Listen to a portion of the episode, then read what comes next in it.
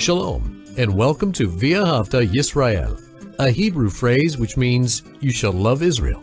We hope you'll stay with us for the next 30 minutes as our teacher, Dr. Baruch, shares his expository teaching from the Bible.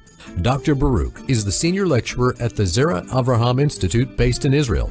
Although all courses are taught in Hebrew at the Institute, Dr. Baruch is pleased to share this weekly address in English. To find out more about our work in Israel, please visit us on the web at loveisrael.org.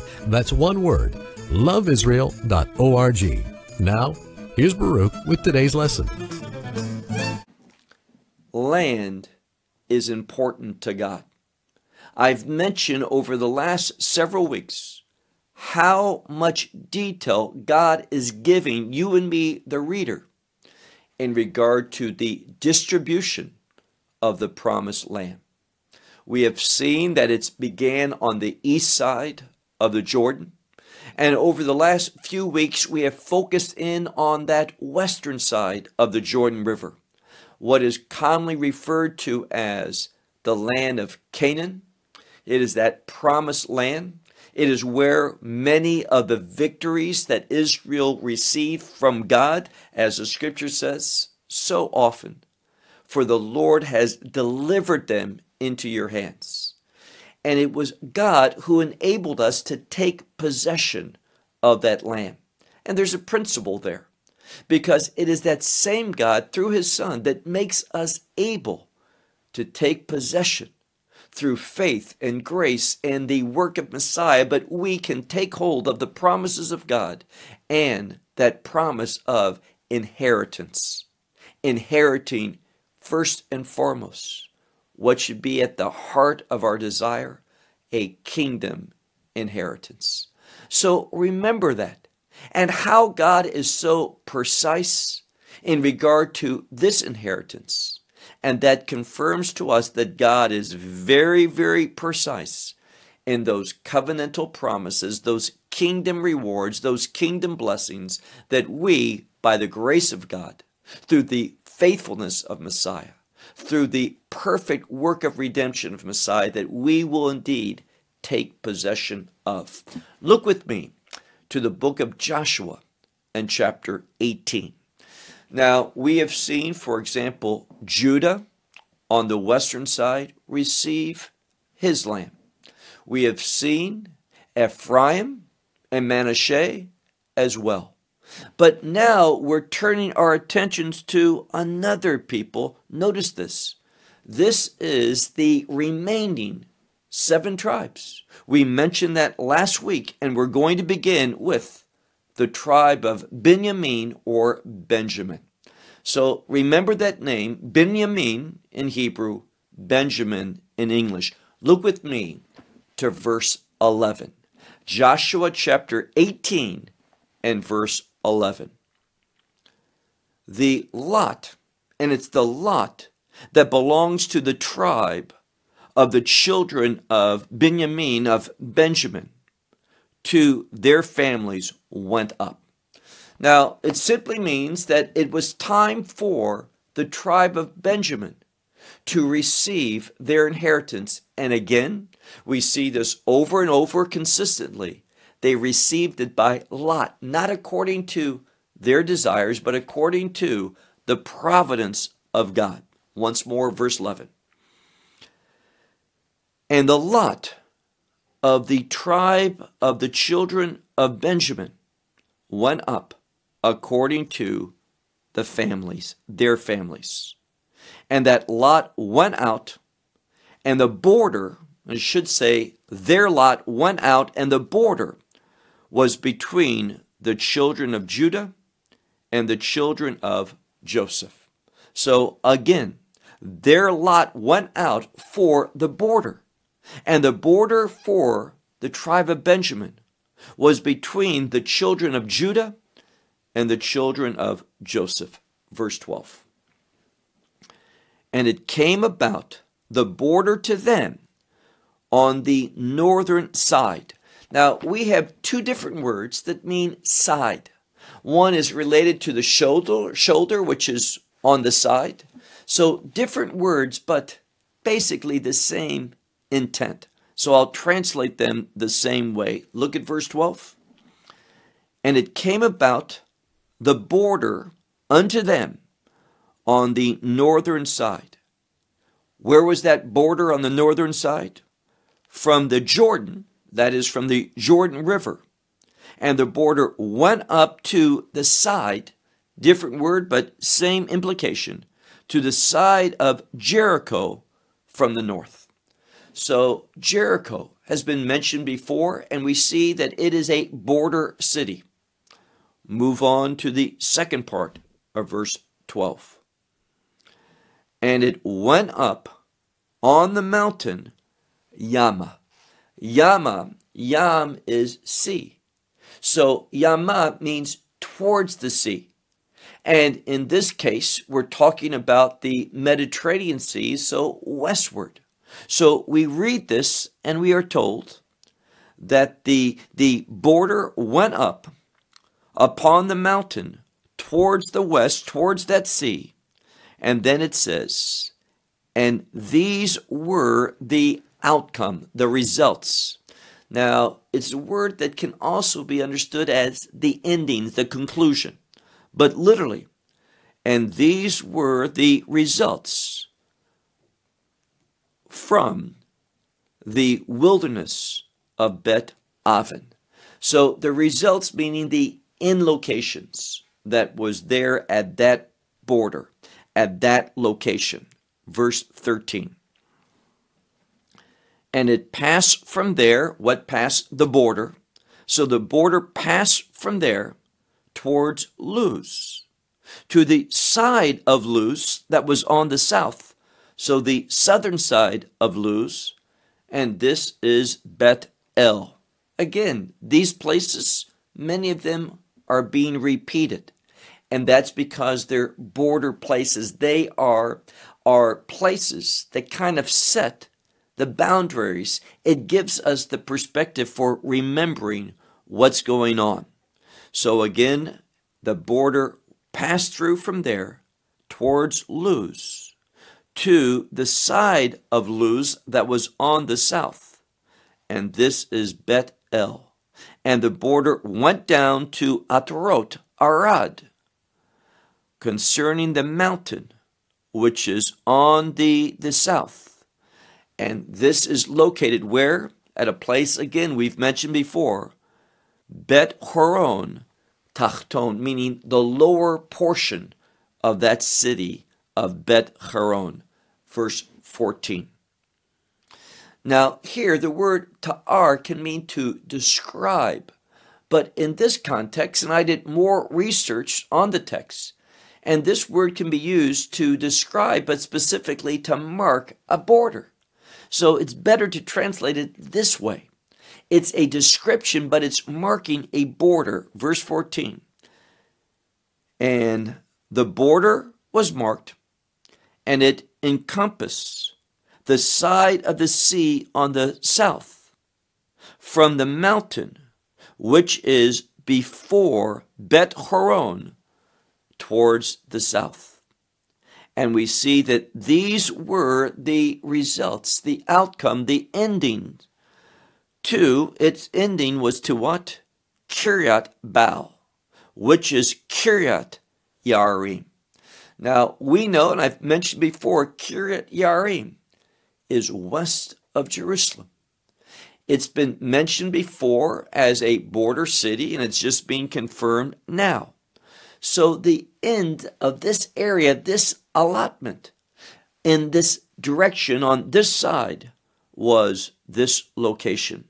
And notice what it says. It also speaks of a city. This city of Kiryat Yarim belonged primarily to the children of Judah. And this is the, the side of the sea, meaning this is the place upon the, the direction that faces, we might say, to the sea. Now look at verse verse 15.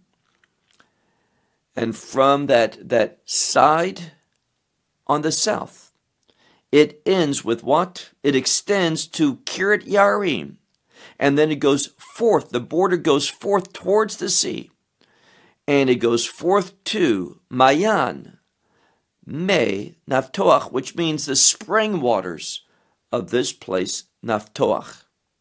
Verse 16. And the border goes down to the end of the mountain, which is before the valley of Ben Hinnom. Ben Hinnom, excuse me. It goes before Gay, this is a valley of Ben Hinnom, which is, and it's going to tell us, and we know where this is today, in the valley of Rephaim on the north. Now, again, we've come across this before with the tribe of Judah. Why? Because they border each other. We're told that. Now, look at the second part of verse 16 and it goes down this this valley of Hinnom to the side, the southern side of Yebusi. Yebusi, the Jebusites. And we see here that it goes down further towards a place called En Rogel. Now, all of these places that are mentioned, we need to remember. Some we know, some we do not know. Some we know in a general area, but it is not specific. Verse 17.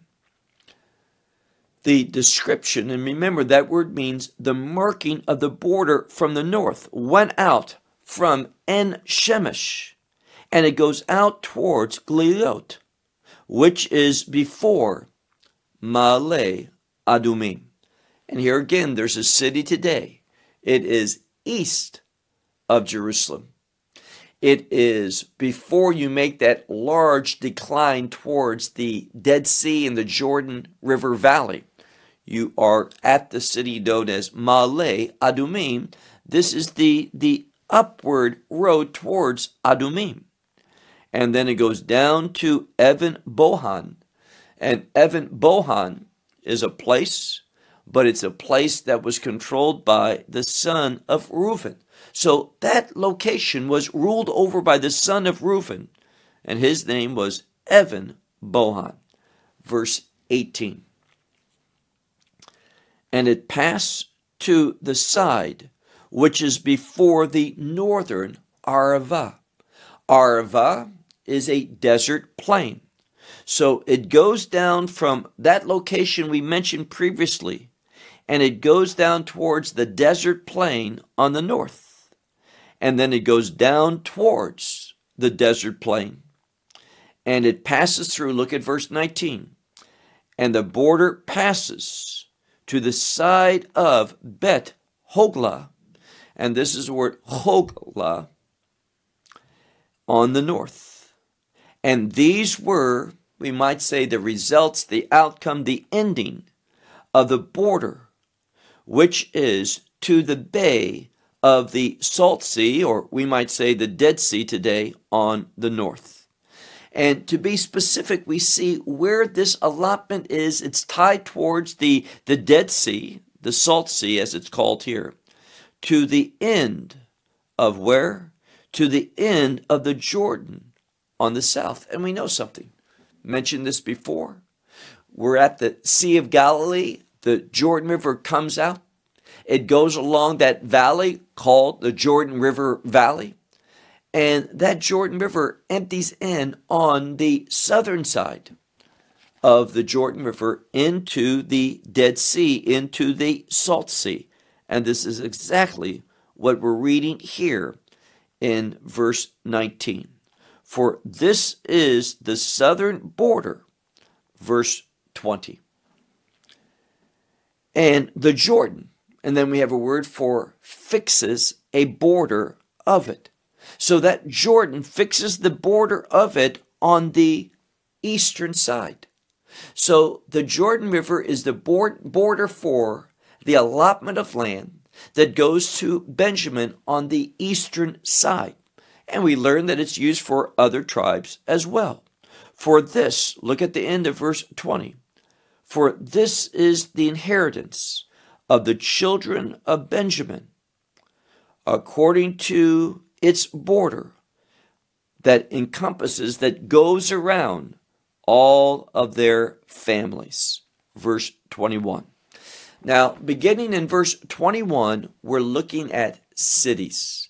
The primary cities that are being mentioned that are part of this allotment of land, the inheritance towards or of the children of Benjamin, Benjamin. Look at verse 21. And these were the cities to the tribe of the children of Benjamin, according to their families. And what were the cities that comprised? Well, let's read Jericho, and again, Bet Hogla, also Emek Katzitz. This might be translated the Valley of Katzitz, and the house of the Arva, Bet Ha Arva, and also Simaraim and Bet El. So all of these cities were included, and in addition to that, look at verse 23. And the Avim, and the Para, and Ophrah, verse 24. And Kafar, Ha Amona, and Ha Ophni, and Gava, the cities, and now those cities that I've just read, beginning in verse 21, how many are there? It says, the cities, 12 cities, and, and this is word for their courtyards. This probably means their districts of administration, their ruling places that are within this allotment of land. Look now, if you would, to verse 25. Other cities were Givon and Harama and Berit, Beriot. I want to say it again, Beriot. Verse 26. And Ha Mitzpeh and Ha Kafira and Ha Motza. Verse 27. Rechem and Yirpael and Tar Allah, verse 28, and Selah, and Ha Aleph, Ha Yibusi. And notice this Yibusi, we've mentioned it several times, that, that people, the Jebusites, and notice what it says. This is Jerusalem. We have told that the Jebusites controlled Jerusalem for the most part there was a remnant of the tribe of Judah that also were in Jerusalem. In addition to Jerusalem, Givat, Kiryat, and then it says the cities of this portion. How many? Arba Esre, 14 cities, and again their courtyards, their places of administration. Now let's look at the end of this chapter and the last sentence. Zot nachalat b'nei Binyamin le mishpachotam. This is the inheritance of the children of Benjamin to their families. So God is a specific God. He is detailed. He is giving to us this, this account of him specifically according to his providence, not by the desires of man, but by lot, meaning by the hand of God. He is orchestrating the division of the land according to his wisdom, according to his knowledge. And I want to close with this. The wisest thing that you can do is simply trust God. Whatever he sees fit for you to have, receive it gratefully with thanksgiving. What does the book of Proverbs say? God, don't give me too little that I might be, be inclined to, to take to still.